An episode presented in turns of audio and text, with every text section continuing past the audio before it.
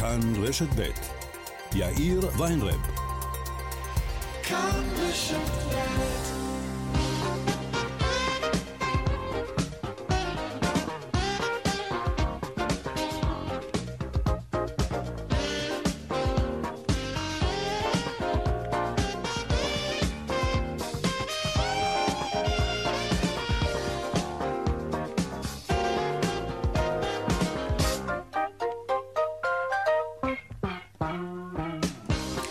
ארבע וכמעט שש דקות, כאן צבע הכסף ברשת בית, שלום לכם. כתב לנו אתמול מאזין לגבי הרשימה השחורה של השר ברקת, הוא כתב לנו משהו מעניין. רעיון נחמד, הוא אומר לנו, למרות שלא ברור כמה השיימינג הזה ישפיע על החברות שהעזו לעלות מחירים בשעת מלחמה.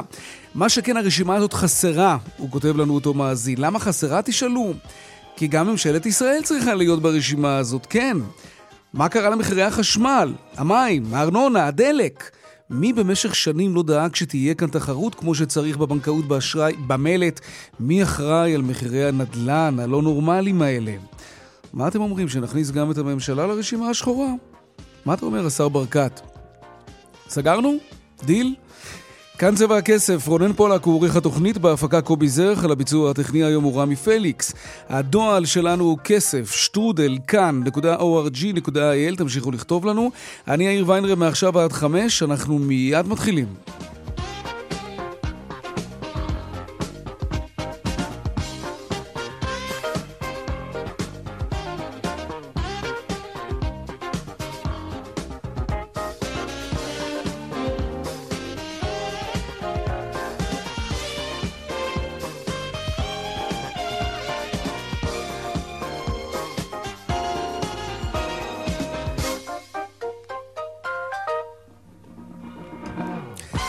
פותחים בחותרות צבע הכסף, תחילה על המחיר הכלכלי של המלחמה. ברבע הרביעי של השנה שעברה ירד התוצר במשק בכמעט תשעה עשר אחוזים וחצי. התכווצות המשק נובעת כמובן ישירות מהמלחמה. עוד מעט אנחנו נרוויח, נרוויח, עוד מעט אנחנו נרחיב בעניין הזה.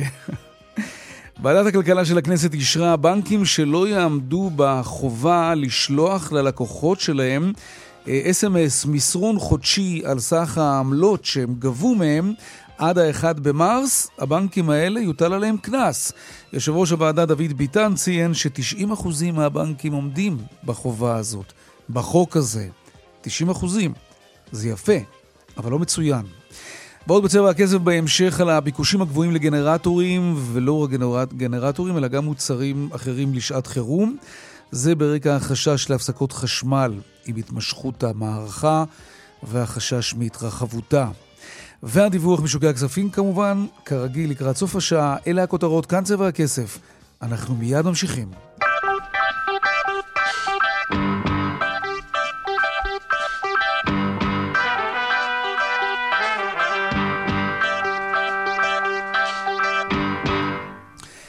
טוב, זה לא, זה לא מפתיע. הרבע האחרון של השנה שעברה, של עשרים ושלוש, היה קטסטרופה. הצמיחה שלנו צנחה בחדות, והחשש הוא שההאטה הזאת חלילה תתפתח לכדי מיתון של ממש. זה הפחד הגדול. שלום דוקטור אלכס קומן. שלום, צהריים טובים. גם לך, פרשן כלכלי בכיר, המכללה האקדמית תל אביב-יפו. שמע, אני קצת מבולבל. אחד הרבעונים באמת הגרועים ever, אבל שוק העבודה מתאושש והוא יציב. נכון. מספר מבקשי העבודה יורד מחודש לחודש, אפילו בהייטק שחטף מכה גדולה. כן. גם חברת שווה, כן, שסולקת את כרטיסי האשראי שלנו, כן? כן. כן, אומרים, אנחנו חזרנו לגייץ, כאילו אין מח... מה קורה כאן?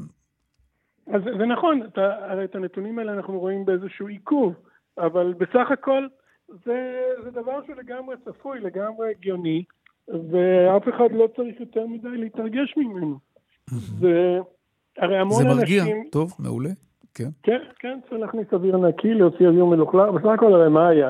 המון אנשים יצאו לחל"ת, אנחנו מדברים על, על מאות אלפי אנשים שיצאו לחל"ת, אנשים גויסו לצבא, מן הסתם הם לא בזבזו כסף, ולכן, ולכן כמובן, ופלוס הקטע הפסיכולוגי, שאנשים נכנסו לדכדוך מכל הסיפור הזה, ולכן זה לא... זה לא מפתיע אותנו בכלל. אנשים האלה הם מצב רוח, אנחנו קוראים לזה כאן מצב רוח צרכני ירוד, הם לא קנו, הם לא בזבזו כסף, זה כמובן פגע בעסקים שמעסיקים אנשים אחרים, שלחו אנשים לחל"ת, זה בעצם ההשפעה, אבל מצד שני גם ראינו באמת את המשק חוזר לאיזשהו סוג של, איזשהו סוג של שגרת חירום, נגדיר את זה ככה. נכון.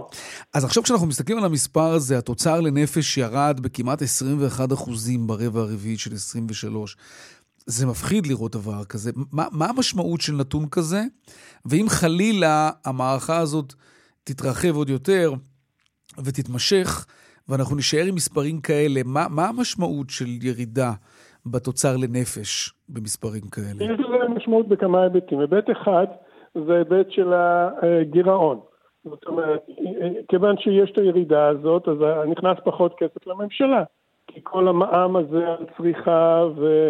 שהיו האקזיטים, הם קיבלו מיסים, אז המון המון המון תחומים בכלכלה פשוט קפאו. זאת אומרת שנכנס פחות כסף לאוצר, בעת יוצא יותר כסף מהאוצר. נכון, כי הוצאות המלחמה הן כבדות. בדיוק. אנחנו צריכים באמת לקחת בחשבון שכל דבר שאנחנו עושים, חוץ מלנשום, אולי גם כשאנחנו נושמים, אנחנו מכניסים כסף לקופת המדינה. כשאנחנו עובדים, אנחנו משלמים מס. כשאנחנו קונים, אנחנו משלמים מס. וכשאנחנו חיים קצת יותר בצמצום, או לא עושים חיים בכלל, נגדיר את זה ככה, תרתי משמע, אז המדינה מפסידה כסף. נכון, בסדר גמור, אבל אני חושב שזה דבר שהוא מובן בהחלט. בסך הכל, הרבעון היחיד שהיה דומה לזה, זה היה בקורונה, היה שם רבעון אחד מאוד מאוד מאוד גרוע, וגם, כן, אז גם אנשים היו בסגר וכולי, לא הוציאו כסף, וגם כמובן לקופת המדינה לא נכנס כסף. תגיד, אז, אז אם זה באמת, יש לזה קשר ישיר ואולי אפילו בלבדי למלחמה, כשאתה מסתכל על ההחלטה של מודי'ס למשל, להוריד את דירוג האשראי שלנו, אולי גם הם הגזימו והיו צריכים ככה לקחת אוויר ולהירגע ולהבין שזאת אפיזודה חולפת. לא, אני לא מקבל... את, הטענה היא בעצם שהכלכלה שלנו זה הדבר הכי פנטסטי בעולם, ושמודי זה סתם אה, אנטישמים או משהו מהסוג הזה. אני, כן. אני, זה נורא, אני כל כך... זה מאוד אופנתי עכשיו, כן, כל מי שככה מדבר, זה אנטישמי. כן, אוקיי. בדיוק, לגמרי, לגמרי, אתה אומר משהו, עכשיו אני בכלל לא מקבל את הדבר הזה, מודי'ס גם לא דיברו רק על זה, הם דיברו על ההתנהלות של הממשלה, הם דיברו על, ה, על האופק של המשק, הם לא באו, תראה, דבר אחד אני יכול להגיד לך בתור חדשות טובות, אין ספק שברגע שהעצימות של המלחמה תרד, כן. וכבר עכשיו אני רואה סטודנטים חוזרים לנו לכיתות, זאת אתה לא, זה, זה לא, זה לא העצימות שהיינו ב, ב, בתחילת המלחמה, כן. אז הסטודנטים חוזרים והדברים חוזרים, ולכן הדברים מתאוששים, מודי'ס מודעת לדבר הזה, זה לא שהם נאיבים. ויותר מזה, כאשר תהיה יציאה, אנשים כל כך יוצאו לחזור לשגרה מהדכדוך הזה של...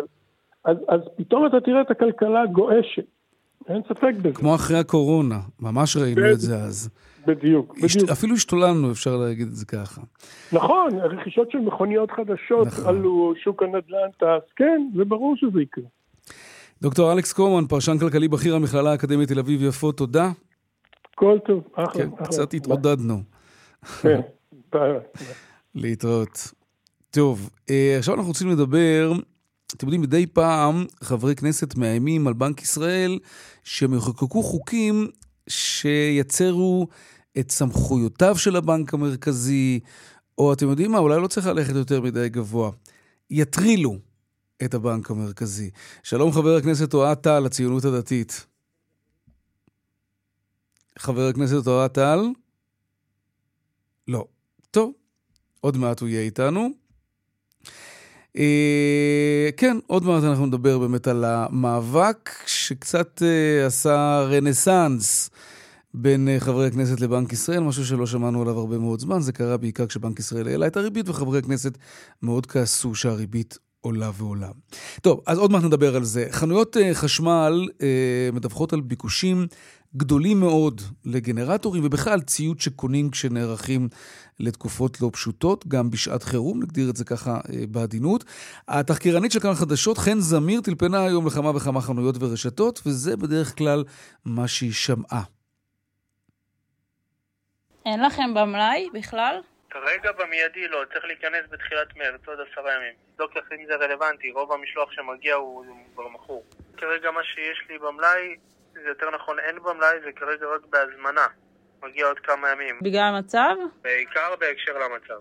יש אנשים, אתה יודעת, יש מי הפסקות חשמל או משהו כזה. התחילה היחידה שאני יכול לעזור לך, שתהיה איתי בקשר בתחילת מרץ, ונראה מהמשלוח שמגיע כמה יחידות נשאר, ואז אני אוכל לדעת אם אני אוכל לעזור לך. שלום גילי ססון. שלום. סמנכ"לית השיווק של אמישראגז. נכון. מה אתם מוכרים לשעת חירום, והאם זה גם מה שאתם חווים, כמו בהקלטה ששמענו? כן, אז אנחנו, קודם כל אלה מוצרים שאנחנו מוכרים אה, בשוטף. כן. יש לנו מגוון של מוצרים אה, חד פעמיים, שבימים רגילים משמשים אה, לקמפינג וטיולים, דברים מהסוג הזה. גזיות וכאלה, כן. סליחה, כן. גזיות קטנות, כן. כן, כן. בדיוק, אנחנו מדברים על מכלי גז קטנים מכל מיני סוגים, על מבעירים, על קירות גז ניידות, כל מיני פתרונות שבעצם אנשים שמגיעים אלינו אה, חוששים מתרחיש של הפסקות חשמל ארוכות, ורוצים להצטייד בעוד פתרונות שיאפשרו להם לבשל. דברי להם במספרים. אנחנו מדברים על עלייה של שלושים אחוז במחירות, ביחס לימים רגילים. חלק מהמוצרים אפילו עלייה גבוהה יותר. יש מוצרים שהפתיעו גם אותנו, למשל גרילים שמבוססים על גז, שאנשים שמים בחצר, במרפסת. אז עכשיו בממד? אז עכשיו, חס וחלילה, זה אסור. כן. אבל רוכשים את הגריל באמת למצב שבו לא, לא תהיה להם אפשרות לבשל בדרך אחרת, mm. במרפסת, אבל כמובן. מעניין. תגידי, והעליתם מחיר בגלל זה? כאילו, זה, ממש זה, לא. זה מה שקורה לא. בדרך כלל בכלכלה, לא, לא, הביקוש עולה, המחיר לא? לא אלינו בכלל, אני באמת רוצה לומר, למרות שאני סמנכ"לית השיווק, ושיווק כן. יש לו ככה תדמית של שיווק, אנחנו מותג ישראלי, ויש לנו אחריות, ואנחנו שמחים מאוד וגאים שיש לנו את האפשרות בכלל, לאפשר ללקוחות לרכוש את המוצרים האלה, כי יש לנו מלאים. לא ידענו שזה יהיה המצב, אבל אנחנו חברה ששומרת על המלאים הגבוהים. אז אתם ברשימה הלבנה בינתיים. בואו נצרף לשיחה שלנו את חיים אביעץ, המנכ"ל הסחר ברשת מחסני חשמל. שלום חיים. היי, שלום לכם. מה מצב הגנרטורים אצלכם? וואו, אז אצלנו אנחנו גם כן באותו סיפור. אנחנו בעצם מאז יום שישי האחרון של... נאום נסראללה, תוסיף לזה את הבאז של העלאת החשמל, כן. אנחנו חווים מחירות, אנחנו חווים ממש בעצם הסתערות של לקוחות על הסניפים. דבר אלינו במספרים גם אתה, סתם כדי שנרגיש את זה. אז אני מדבר איתך, אם אני משווה, סתם דוגמא, את מוצאי שבת האחרון ואת יום ראשון, אתמול, אל שבוע שעבר, אז אנחנו נמצאים בגידול של שלוש מאות אחוזים, אנחנו מדברים על... שלוש מאות אחוז, וואו. רגע, אתה רוצה להגיד לי שהנאום הזה של המטורלל הזה, שהמנסראללה, שצרח כמו משוגע, למה בעצם כמו? שהטילים שלו יכולים להגיע עד אילת, ולמרות שהוא נראה ונשמע היסטרי בעצמו, ואני יכול להבין למה, למרות שהוא אמר את מה שהוא אמר, ונשמע בעצמו היסטרי, אתה אומר, הציבור הגיב לזה בעצם. אני אגיד לך מה. כי אתה הזכרת את הנאום של נסראללה. קראו פה כמה תרחישים. אחד זה הנאום שבאמת נתן את הבאז. שתיים, זה כל הבאז העלתה הזה שקיים, כן יהיה הפסקות חשמל, ולא יהיה הפסקות חשמל, ומדברים על זה הרבה וכל זה. תוסיף על זה שאתמול היה גם הפסקות חשמל ברוב חלקי הארץ למשך רבע שעה עשרים דקות. כל זה בעצם הוציא את האנשים החוצה, הביא אותם אלינו לסניפים, אנחנו חווים גידולים במספרים בקטגוריה הזו של מוצרי חירום, שאנחנו לא חווינו אותה המון המון המון זמן, גם בקטגוריות אחרות. אני יכול להגיד לך שרק בחודש האחרון, אם אני מדבר איתך על מוצר, על מוצר ספציפי כמו טרנזיסטור על סוללות שמזמן נשכח מהמדפים שלנו, אנחנו רק בחודש האחרון מכרנו קרוב ל-שלושים אלף יחידות טרנזיסטורים על סוללות. וכמה, כמה גביתם בעבור יחידה? אני חייב להגיד לך שאני קניתי טרנזיסטור כזה אה, לבן שלי, שמשרת בעזה, ואני לא האמנתי שזה עלה לי מאה וחמישים שקל. טרנזיסטור, אתה יודע, שאני הייתי מסתובב איתו לפני שלושים שנה בתור חייל. מה, המחירים ממש זינקו, גם אתם? המחירים זינקו בגלל כמה סיבות. אחד, אלה מוצרים שלא היו בכמויות על המדף.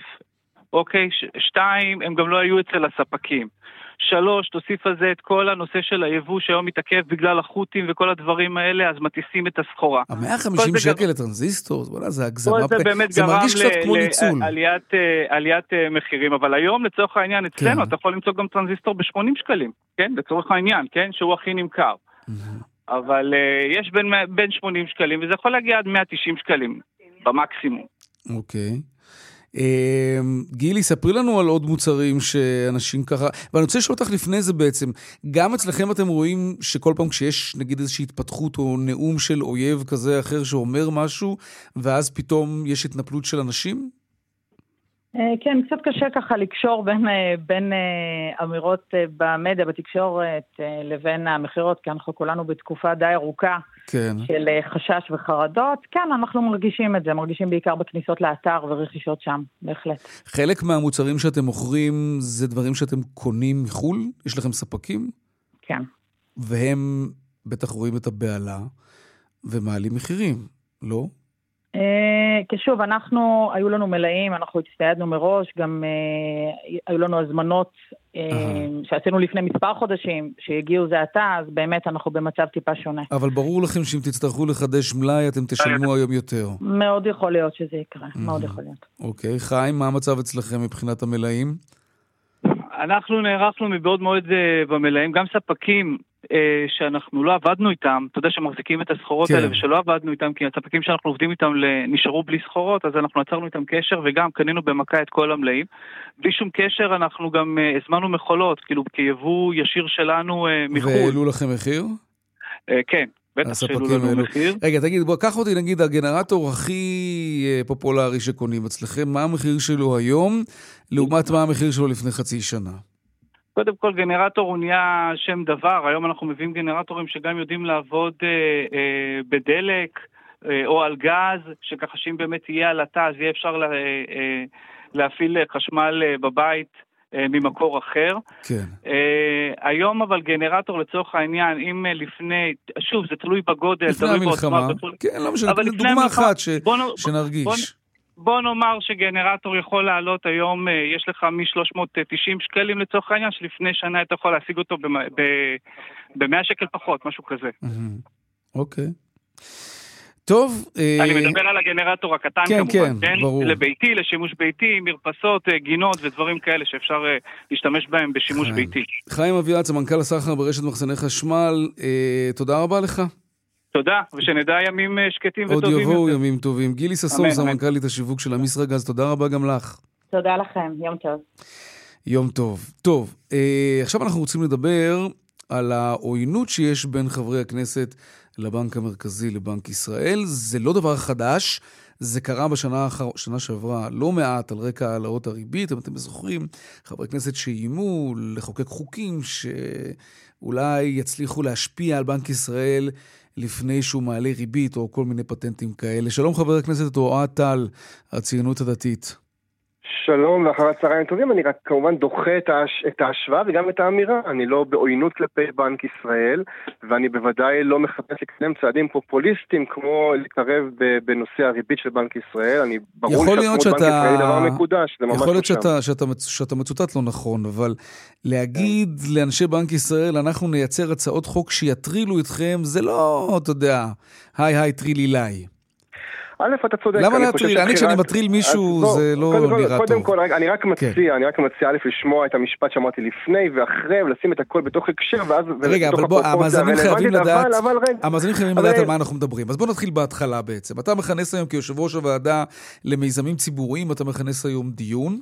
אתמול, נכון. אתמול דיון, תחת הכותרת ההתנהלות בנק ישראל שפוגעת, שזה גם כותרת שהיא מראש לא בדיוק מלבבת, התנהלות בנק ישראל הפוגעת בתחרות הגופים הפיננסיים מול הבנקים. אתה מכנס דיון בנושא הזה, ואתה כועס עליהם. על מה בעצם? טוב, קודם כל רק נדגיש, הדיון הזה הוא דיון שלישי, ברצף של שלושה דיונים שהתחילו עוד בנובמבר עשרים ושלוש, חודש אחרי, אחרי תחילת המלחמה. אגב, הכותרת של הדיון היא כותרת של הצעה לסדר שהתבקש על ידי חברי כנסת שהגישו את, ה, את, את, את, את ההצעה לסדר לקיים את הדיון, כך שהכותרת היא לא משהו שרק אני המצאתי אותו, אלא זה כותרת... סדר, אפשר לשים סימן שאלה, אם התנהלות בנק ישראל פוגעת בתחרות, אבל לא לקבוע. אני אסביר במה מדובר, אני אסביר במה מדובר. כחודש אחרי המלחמה החליט, הכריז בנק ישראל לצעד מבורך. אחרי שהמלחמה פרצה, כן. אחרי, נכון, חודש מתחילת המלחמה, הכריז על צעד מבורך לתת הלוואה מוניטרית של עשרה מיליארד שקל, שמטרתו להגיע אל העסקים הקטנים והבינוניים במדינת ישראל, כדי שהם יוכלו, הלוואה בתנאים טובים, כדי שיוכלו להתגבר על הקושי הכלכלי שבו הם נמצאים בתקופה הזאת. צעד מבורך שקיבל גם ממני שבחים רבים. אלא שמה עשה בנק ישראל? בנק ישראל החליט שהוא מעביר את כל הכסף הזה אך ורק בצינור אחד, דרך הצינור של בנקים. ואת הגופים החוץ-בנקאיים הוא הדיר מן הדבר הזה. אחרי שאנחנו באנו בדברים עם בנק ישראל וביקשנו ממנו להגיע לדיון אצלנו בוועדה כדי להסביר למה הוא, מדוע הוא מדיר את הגופים החוץ-בנקאיים, באותו יום הודיע בנק ישראל, הפלא ופלא, שהוא מייצר מתווה אחר נוסף גם לחוץ-בנקאיים. אמרנו בסדר, גם אם אתה עושה את זה בעיתוי כזה מוזר, אבל בסדר, אנחנו שמחים על עצם המהלך. אלא שמה? ישבו כל גורמי המקצוע, זאת אומרת, כל הרגולטורים, שהם לא שחקנים פוליטיים בוודאי, אין להם אינטרס, האוצר ורשות התחרות ורשות שוק ההון, כולם ישבו, וכמובן כל הגופים הפיננסיים והחוץ-בנקאיים וכל חברי הכנסת, ואמרו, חברים, המתווה שבנק ישראל מציע הוא הצהרה יפה, אבל היא בלי כיסוי, כי הוא מתווה לא ישים לחלוטין. הוא נותן יתרון לבנקים, ובעצם מוציא שחקנים אחרים שיכולו להתחרות במגדל. ובעצם הוא נותן לבנקים מתנה אדירה, עשרה מיליארד שקל בתנאים פנטסטיים. אני חייב להגיד לך משהו, שאתה תשמח לשמוע. עוד לפני הרעיון, עשיתי כמה שיחות עם גורמים באוצר, וגם הם אמרו שיש בטענות שלך, שלכם, היגיון וצדק. כן. יש, יש משהו שהוא סוג של כשל במתווה שבנק ישראל יצר. יחד עם זאת, יחד עם זאת, כן. אני חושב שגם אחת המשתתפות בדיון הייתה פקידה באוצר, וגם היא התבטאה בצורה כזאת, וגם גורמים אחרים באוצר אומרים, נכון, יש פה משהו שהוא כנראה לא בסדר. אבל יחד עם זה, באותה נשימה, הם מדברים על, ה, על הסגנון שבא לאיים על בנק ישראל בחקיקה. אתה מבין שהיום כל העולם מסתכל עלינו, תן לי עוד חצי משפט, תשלים מה שאתה רוצה. אבל כשכל העולם מסתכל עלינו, כשדירוג האשראי שלנו יורד, פתאום באים מחוקקים, אומרים לבנק ישראל, אנחנו נטריל אתכם, אנחנו נחוקק חוקים, אתם חייבים להיות ערים, אומרים את זה גורמים באוצר, אתה יודע מה, גם אני אומר, אתם חייבים להיות ערים לאיך שהדברים האלה משתקפים אחר כך החוצה, כי מישהו בחול, מעבר לים, ואין מה לעשות, אנחנו מדינה שתלויה בעולם מבחינת הכלכלה שלנו, כי אנחנו מתפרנסים מייצוא לצורך העניין, כן, אנחנו מייצאים סחורות ושירותים. אם מישהו בעולם יחשוב שפה מנסים לפגוע בעצמאות של בנק ישראל, טוב, זה לא יעשה בלשון המעטה. אז אני רק רוצה להזכיר לך שכשמודי'ס בדוח שלהם, שהם כן. אחת הסיבות שהם מציינים להורדת דירוג האשראי היא דווקא חולשתה של הרשות המחוקקת. ובנק ישראל, ובוא נוצא לתאר לך, אתה מדבר על התנהלות. אנחנו, הדיון הזה הוא קצה, המשפט הזה נאמר בקצה שלושה דיונים שבהם אנחנו מבקשים פעם אחר פעם מבנק ישראל, לכל הפחות, כל מה שביקשנו, שישב ויקיים דיון עם הרגולטורים האחרים, שגם אצלם יש קצת חוכמה, עם אנשי המקצוע, עם הגופים הפיננסיים החוץ-בנקאיים, שיבין את עוצמת הפגיעה הקשה. אגב, גם בעסקים, אתה יודע מה? בנק ישראל הודע בעצמו, כשאני שואל אותו, אתה יודע מה, אתם, אתם היחידים שאומרים שהמתווה שלכם כל כך מוצלח. כן. בואו תספרו לי, כמה מתוך המתווה הזה מומש? וכמה גופים חוץ-בנקאיים ניגשו אל המתווה. אם המתווה שלכם כל כך טוב. טוב, סנדלת אותם, כי זה באמת רק הבנקים. ובכן, מה התברר?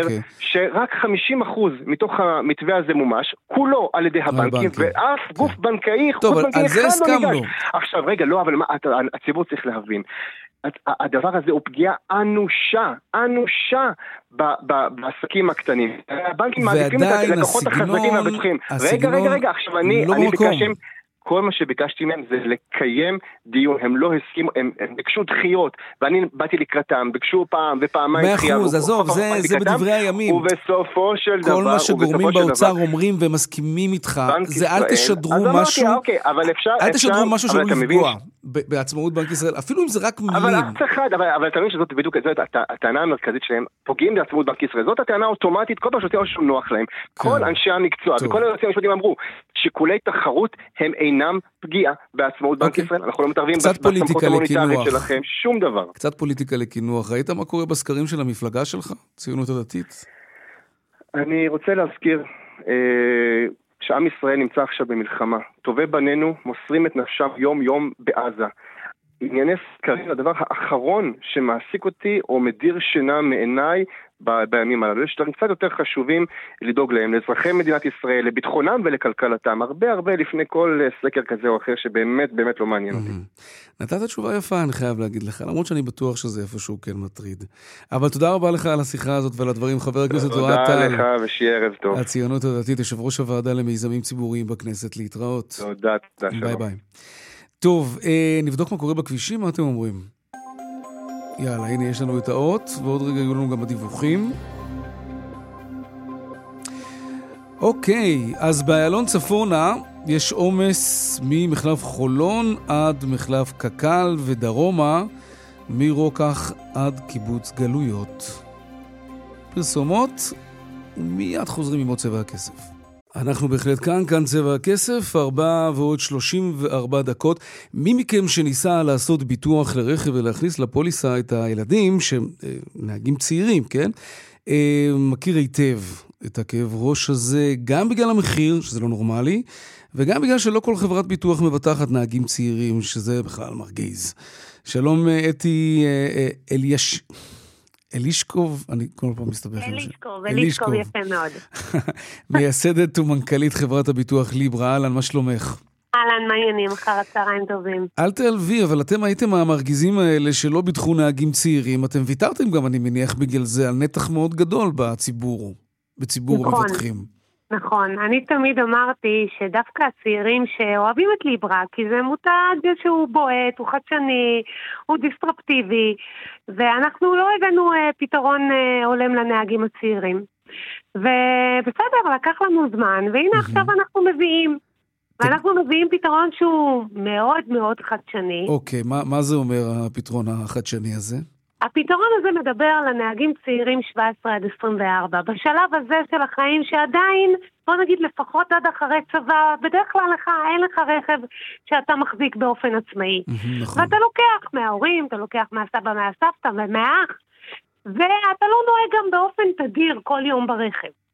ובמציאות הזאת, להוסיף נהג צעיר באופן קבוע, עולה בממוצע חמשת אלפים שקלים. אוי, מה, זה הרבה יותר. זה לא זה. כן, כן, וברכבים יקרים יותר, אפילו יותר. אוקיי. ולזה רק הדלטה, התוספת. כלומר, אתה עושה, אתה ואני והבן זוג שלי, עלה לנו חמשת אלפים, ואם הנהג צעיר, זה מגיע לעשרת אלפים שקל. נכון.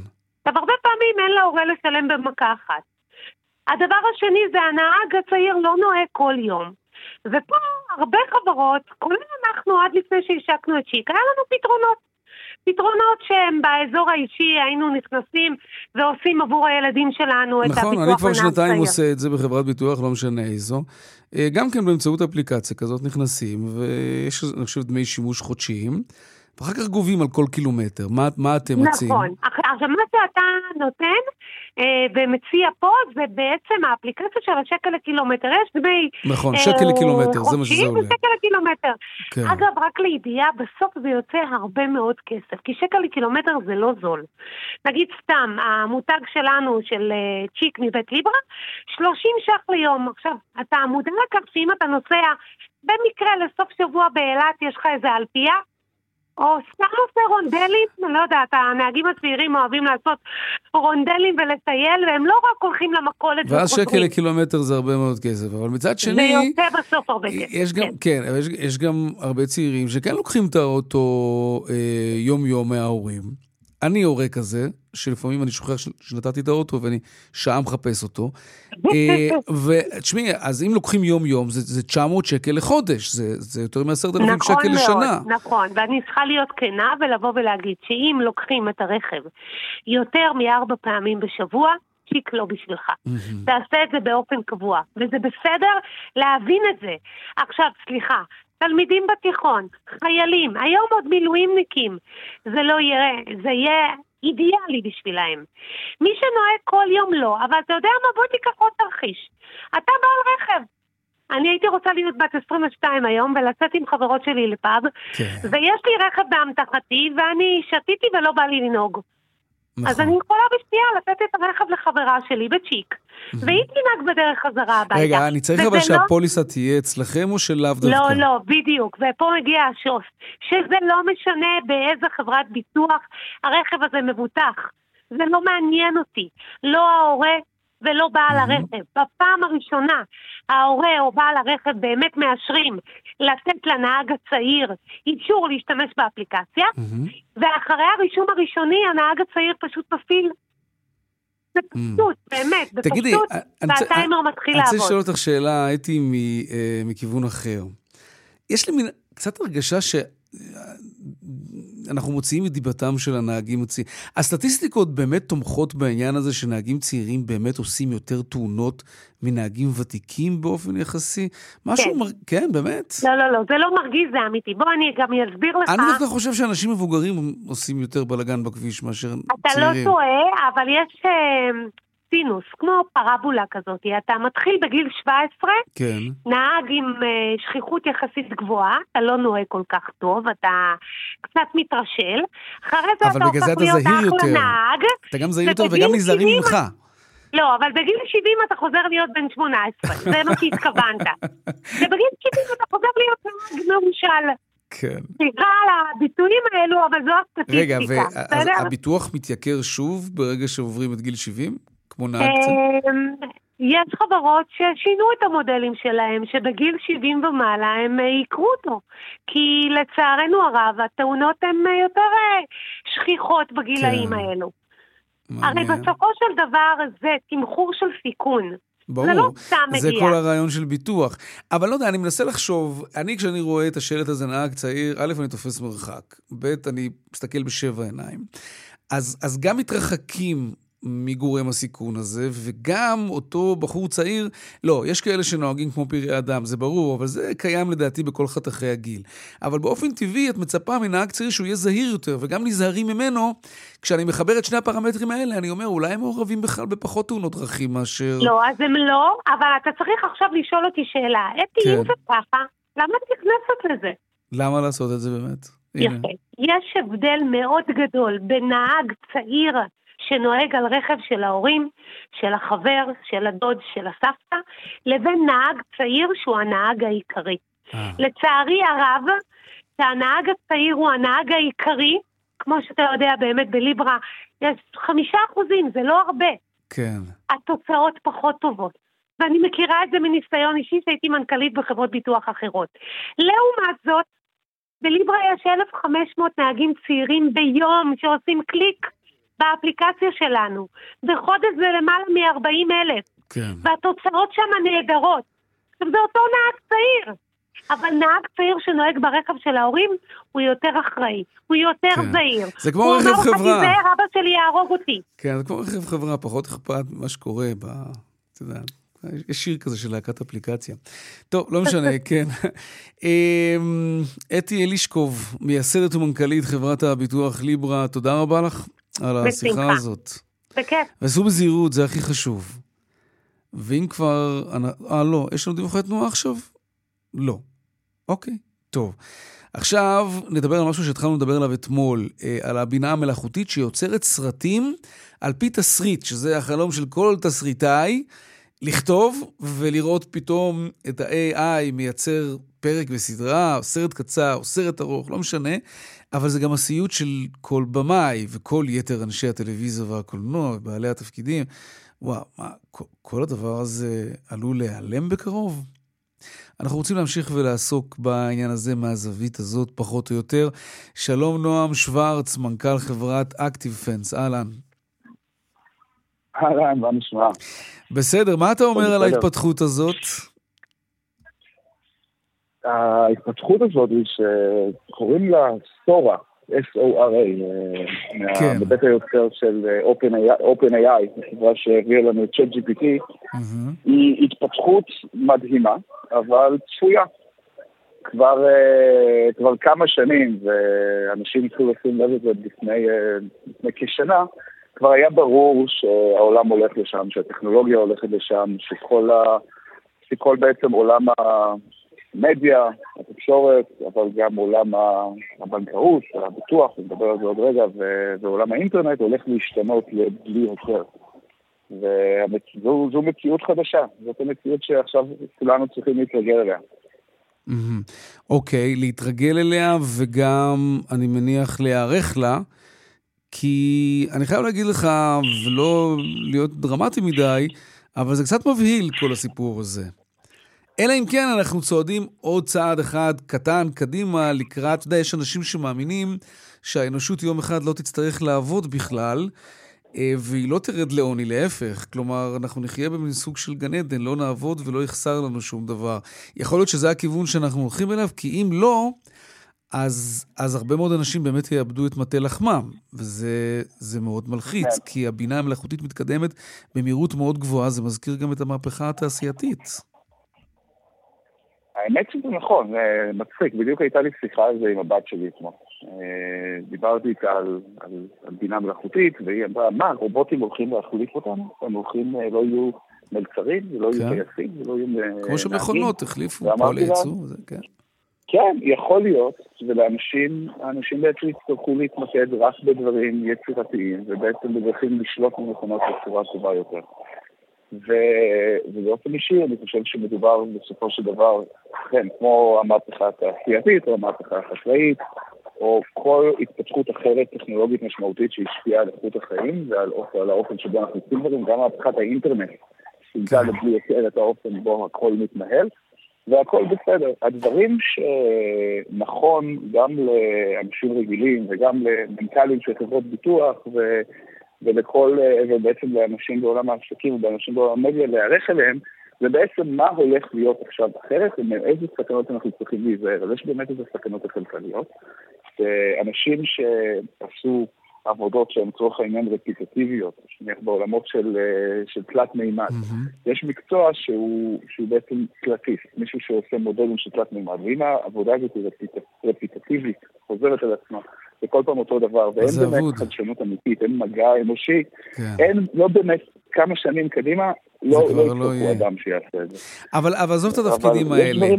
אני מנסה, למשל, השבוע אה, ראיתי את, את, את סרט הקלט, המופת, אה, ספרות זולה למשל, אוקיי? אה, mm-hmm. אני, אני לא מדמיין שבינה מלאכותית תצליח באמת, אתה יודע, לכתוב תסריט כזה. או אפילו... ליצור איזושהי הדמיה טלוויזיונית, או אני לא יודע אפילו איך להגדיר את זה, של שחקנים שהם לא אמיתיים, שמשחקים דבר כזה. כלומר, יש איזשהו גבול שאי אפשר יהיה להחליף בו את בני האדם, אוקיי? סדרות מופת. אני לא מאמין שהבינה באמת יכולה להגיע לשם, או שאני לגמרי תמים ולא מבין בכלל מה קורה סביבי. כל מה שקשור לסיפור סיפורים, גם, אתה יודע, גם כשהיום מסתכלים על האזרח קיין, או רשומון, או סרטים מדהימים מהעבר, הכל נראה קצת מיושן. ושהיום הזה שהאם הדור הצעיר שמסתכל על ספרות זולה, הוא כבר גם את זה הוא ראה הרבה פעמים. זאת אומרת, בגלל את הגיל שלך על ספרות זולה לסרט קל, אבל בעצם אני רוצה לדבר רגע על... על הסכנות האמיתיות של איי איי, כלומר, מה, מה ש, שאנחנו עושים באקטיפנס, כן. זה לעזור לחברות אינטרנט להגן על עצמן מפני אה, תוכן פוגעני, כלומר, מפני פדופיליה ודיסאינפורמיישן ושנאה, ומה שאנחנו היום רואים... כשאתה מציין את כל הדברים האלה, כשאתה מציין את זה... יכולות כאלה, יכולות לעשות... רגע, רק כדי להבין. זה בעצם לאפשר לאנשים... אתה מתכוון לאותן תופעות שמיוצרות על ידי איי איי. זאת אומרת, שבינה מלאכותית מייצרת את אותם דברים שליליים, ואתה אומר, חברות צריכות להיערך מפני הדבר הזה. מה למשל? תן דוגמה כדי שנבין. למשל, היום אנחנו רוצים, היום מישהו רוצה לעורר רעש סביב בחירות. רוצה לגרום לאנשים לא ללכת להצביע, רוצה לגרום לאנשים לחשוב שמועמד או מועמדת זו אחרת, אמרו משהו שהם לא אמרו. אוקיי. הם יכולים לעשות את זה. בדיפ פייק למשל. אבל עכשיו הרבה יותר קל להם לעשות את זה. זאת אומרת, ראינו שבעצם בלחיצת כפתור אפשר לייצר סרט שנראה מאוד מאוד אמיתי, כמה קל זה יהיה לגרום לאיזושהי דמות בצורתו של טראמפ, להגיד משהו שערורייתי, או משהו בצורתו של ביידן, או משהו בצורתו של, של ביבי, או גנץ, זה לא משנה. מאוד, יהיה מאוד מאוד קל בעצם לייצר תוכן שיגרום להרבה מאוד אנשים שלא רגילים לצרוך מדיה סינתטית כל כך, כל כך אותנטית, שנראית כל כך טוב, להאמין שמשהו קרה, ולא תצליח לשנות את זה. מה אני כיאיר, אני גולש עכשיו, ובפיד שלי פתאום הופיע פוליטיקאי, ששקלתי להצביע לו, הוא אומר משהו שהוא בכלל לא אמר, ויקחו כמה ימים בכלל עד שנצליח לפזר את הערפל. איך אני יכול להגן על עצמי מפני חשיפה לדבר כזה? או שזה האחריות של פייסבוק ואינסטגרם וטיק טוק? זה אחריות משותפת. כלומר, זה כמו שהיום אנחנו אומרים, אמרו לנו בתור יהודים, אל תאמין לכל מה שכתוב בעיתון. באמת אנחנו רואים בתור אנשים, כל בן אדם שמבין במשהו מסוים, ששומע משהו בתקשורת, הוא מבין שלא כל דבר הוא, הוא כל כך straight forward. וגם כאן, יש שילוב. אנחנו צריכים היום שאנחנו מלמדים את הדור הצעיר, אבל גם את, ה, את ההורים שלנו וגם את, את עצמנו, אם אנחנו נהיה כנים.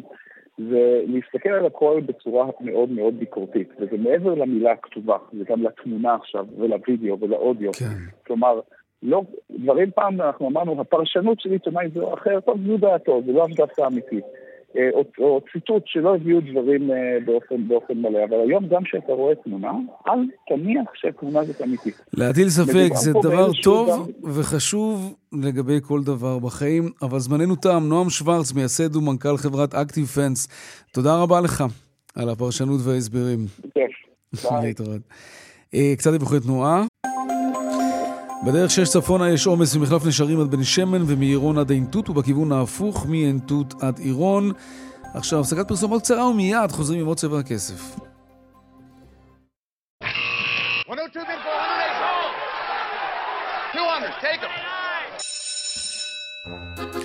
שלום, רואה חשבון אמיר יאלי, יושב ראש אינפיניטי בית השקעות. אהלן. אהלן, אחר צהריים טובים. גם לך, מה קורה בשווקים? הבורסה עולה יום שני ברציפות, והיא עולה בשיעורים יפים מאוד, למעט שניים שלושה מדדים, כל השאר בעליות, הבנקים אחת נקודה ארבע, אחת נקודה ארבע אחוז. סיבה מיוחדת למצב רוח? הם אופציה לכלכלת ישראל, אתה יודע, שמתקבלים נתונים של צמיחה שלילית, שתכף אולי נחליף מילה עליה, ברבעון או בחודש, אז אתה מבין שבסך הכל יש גם דברים אחרים. הדולר שלוש נקודה שישים ושתיים, טיפה עולה היום, מחזור של אחד נקודה ארבע מיליארד, לא גבוה אבל אופייני לתקופה הזאת. עוד מדדים בולטים, מדד נדל"ן מניב עולה אחד נקודה שש. המדדים העיקריים עצמם, תל אביב מאה עשרים וחמש בכמעט אחוז, תל אביב שלושים וחמש באחוז ו-תשעים בחצי אחוז. זה עליות שערים כמעט לכל אורך הקו, והלכו והתחזקו עם התקדמות. היום אין מסחר בארצות הברית, זה יום הנשיאים, פרזידנט דיי. כן. אז היום אנחנו לא נראה מסחר בארצות הברית, לכן הבורסה פה די אוטונומית. אז בוא נחזור לנתוני הצמיחה השלילית. בכל זאת, זה היה אמור לעשות מצב רוח, גם אם זו סקירה של שלושת החודשים האחרונים, סליחה, האחרונים של השנה שעברה, זה עדיין צריך, אתה יודע, לא בהתלהבות. כן, כל חוזה השחורות, אנחנו שוב, אנחנו לא חסרי זהירות או דברים כאלה. יש כמה דברים אבל יותר משמעותיים. אם מסתכלים על איתנות הכלכלה, היחס חוב תוצר של ישראל לפני השביעי לאוקטובר היה מתחת ל-שישים אחוז. כל מדינה, היום זה מדברים על ש... שיגיע ל-שישים ושבעה אחוז עם עליות המלחמה של מאתיים מיליארד. פחות אפילו מהקוביד, תקופת הקורונה, שזה הגיע ל-שבעים אחוז. שכל מדינות אירופה הגדולות הן ב-שמונים תשעים אחוז, ארצות הברית מאה שלושים אחוז חוב תוצר. כלומר חובות גדולים. ישראל יכולה להגדיל את החובות. לצד שני יש גם יתרות מטבע עצומות. בנק ישראל לא מכר דולר אחד בינואר, מאתיים ושש מיליארד דולר בקופה.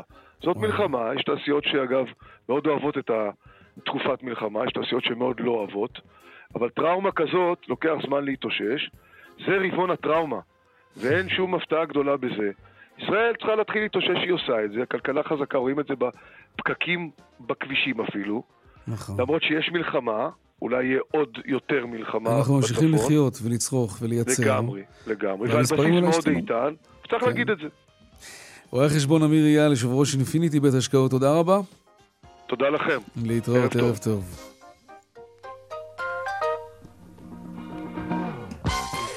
עד כאן צבע הכסף להיום. רונן פולק הוא עורך התוכנית, בהפקה קובי זרח, על הביצוע הטכני היה רמי פליקס. הדואל של צבע הכסף הוא כסף כרוכית כאן נקודה או אר ג'י נקודה איי אל. אני יאיר ויינרב, מיד אחרינו קרקובסקי וגואטה. אנחנו נשתמע כאן שוב מחר בארבע אחר הצהריים. ערב טוב ושקט שיהיה לנו, בשורות טובות, אמן, ביי.